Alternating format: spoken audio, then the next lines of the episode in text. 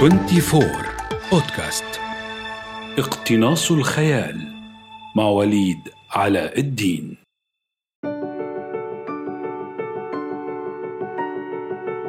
صناعة عقل قارئ. إذا كنتم من متابعينا منذ الحلقة الأولى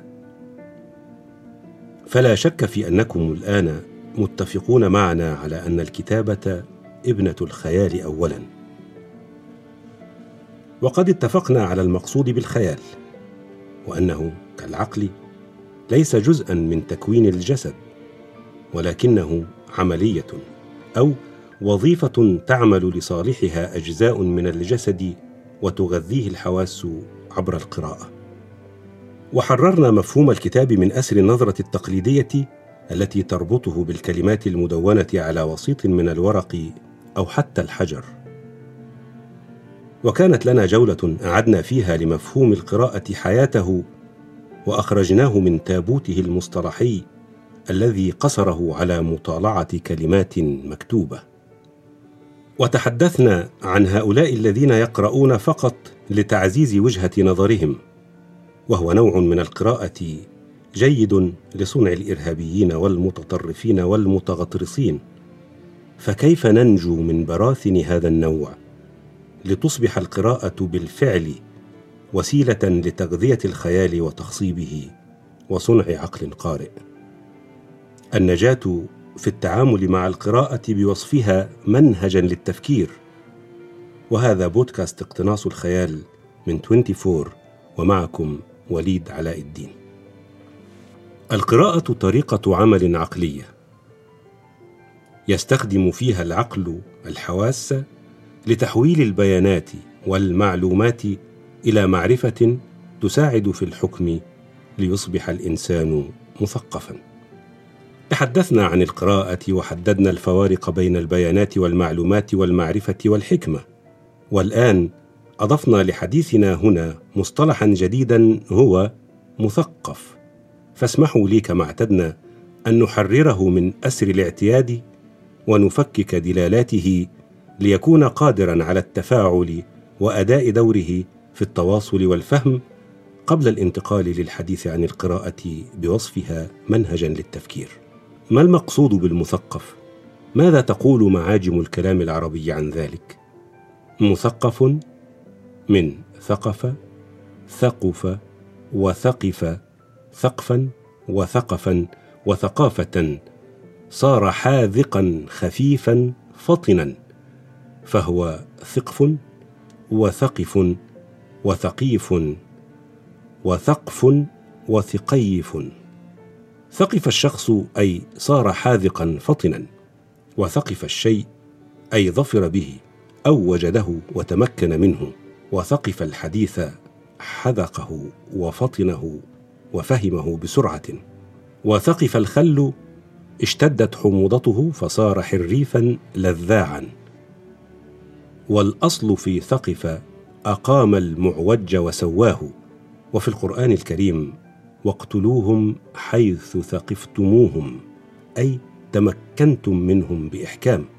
وتثقيف السهام صناعة دقيقة يتحول معها غصن الشجرة إلى رمح أو سهم متقن خفيف مستقيم مناسب للغرض المطلوب منه قادر على تحقيق مهمته حين ينطلق من القوس أو من يد المحارب. الخلاصة إذن أن المثقف بوصفه مشتقا من فعل ثقف هو الإنسان المتمكن من دوره وظيفته مهنته صنعته بشكل يمكنه من القيام بها على أفضل صورة مكتملة تخدم الإطار العام وتطوره. وفي مجال الفكر والعقل هو الإنسان القادر على التحليل وإعادة التركيب من أجل تكوين رأي خاص في مسائل الحياة وأمورها. هنا في ظني تكتمل دائرة الصلاح والعمران. أليس العمران والصلاح في أبسط صورهما أن يتقن كل إنسان على وجه الأرض أداء دوره المنوط به؟ وأن يرقى في هرم المعرفة إلى الحالة التي تجعله صالحا ونافعا بدوره فتتكامل أدوار الناس أي معارفهم فيصلح الكون.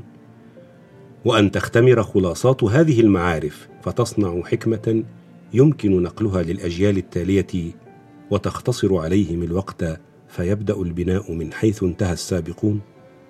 المثقف إذن ليس الشخص الذي يحفظ الكثير من البيانات والمعلومات ولكنه الشخص القادر على استخدام البيانات والمعلومات في إنتاج معرفة. والمعرفة هي استخدام البيانات في إنتاج معلومات واستخدامها لتحقيق منفعة محددة وواضحة. أعيدوا النظر حولكم لتكتشفوا أن الكثير ممن يطرحون أنفسهم مثقفين ليسوا كذلك في ضوء المعنى الحقيقي للمثقف وأن المثقفين الحقيقيين في أماكن أخرى ربما لا صلة لها بما صار تقليدا ونمطا. المهم فلنعد إلى حديثنا عن اقتناص الخيال للتعبير عنه في وسيلة الكتابة الأدبية. قلنا إن القراءة هي التأمل في تفاصيل الأشياء لبلوغ المعنى وهي استعمال البيانات لتحويلها إلى معلومات فمعارف. وسمينا القادر على فعل ذلك بالمثقف وقلنا من قبل إن القراءة لا تكون إلا في كتاب والكتاب هو كل مصدر بيانات يؤدي معنى أو مكتمل المعنى. فكيف تكون القراءة منهج تفكير؟ ما الإطار الحاكم لهذه العملية؟ وما الذي بوجوده يصبح الإنسان قارئا؟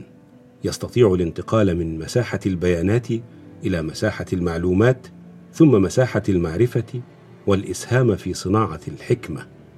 وبغيابه يقف المرء في حقل البيانات لا يستطيع الانتقال إلى أبعد منه إلا بالقدر الذي تحكمه غريزة البقاء ومساحة عمل العقل التلقائي. هذا الشيء هو واسطة العقد في حديثنا عن القراءة بوصفها منهجا للتفكير. إنه المنهج. فما المنهج؟ وما التفكير؟ هذا ما سنتحدث عنه في الحلقة المقبلة من اقتناص الخيال.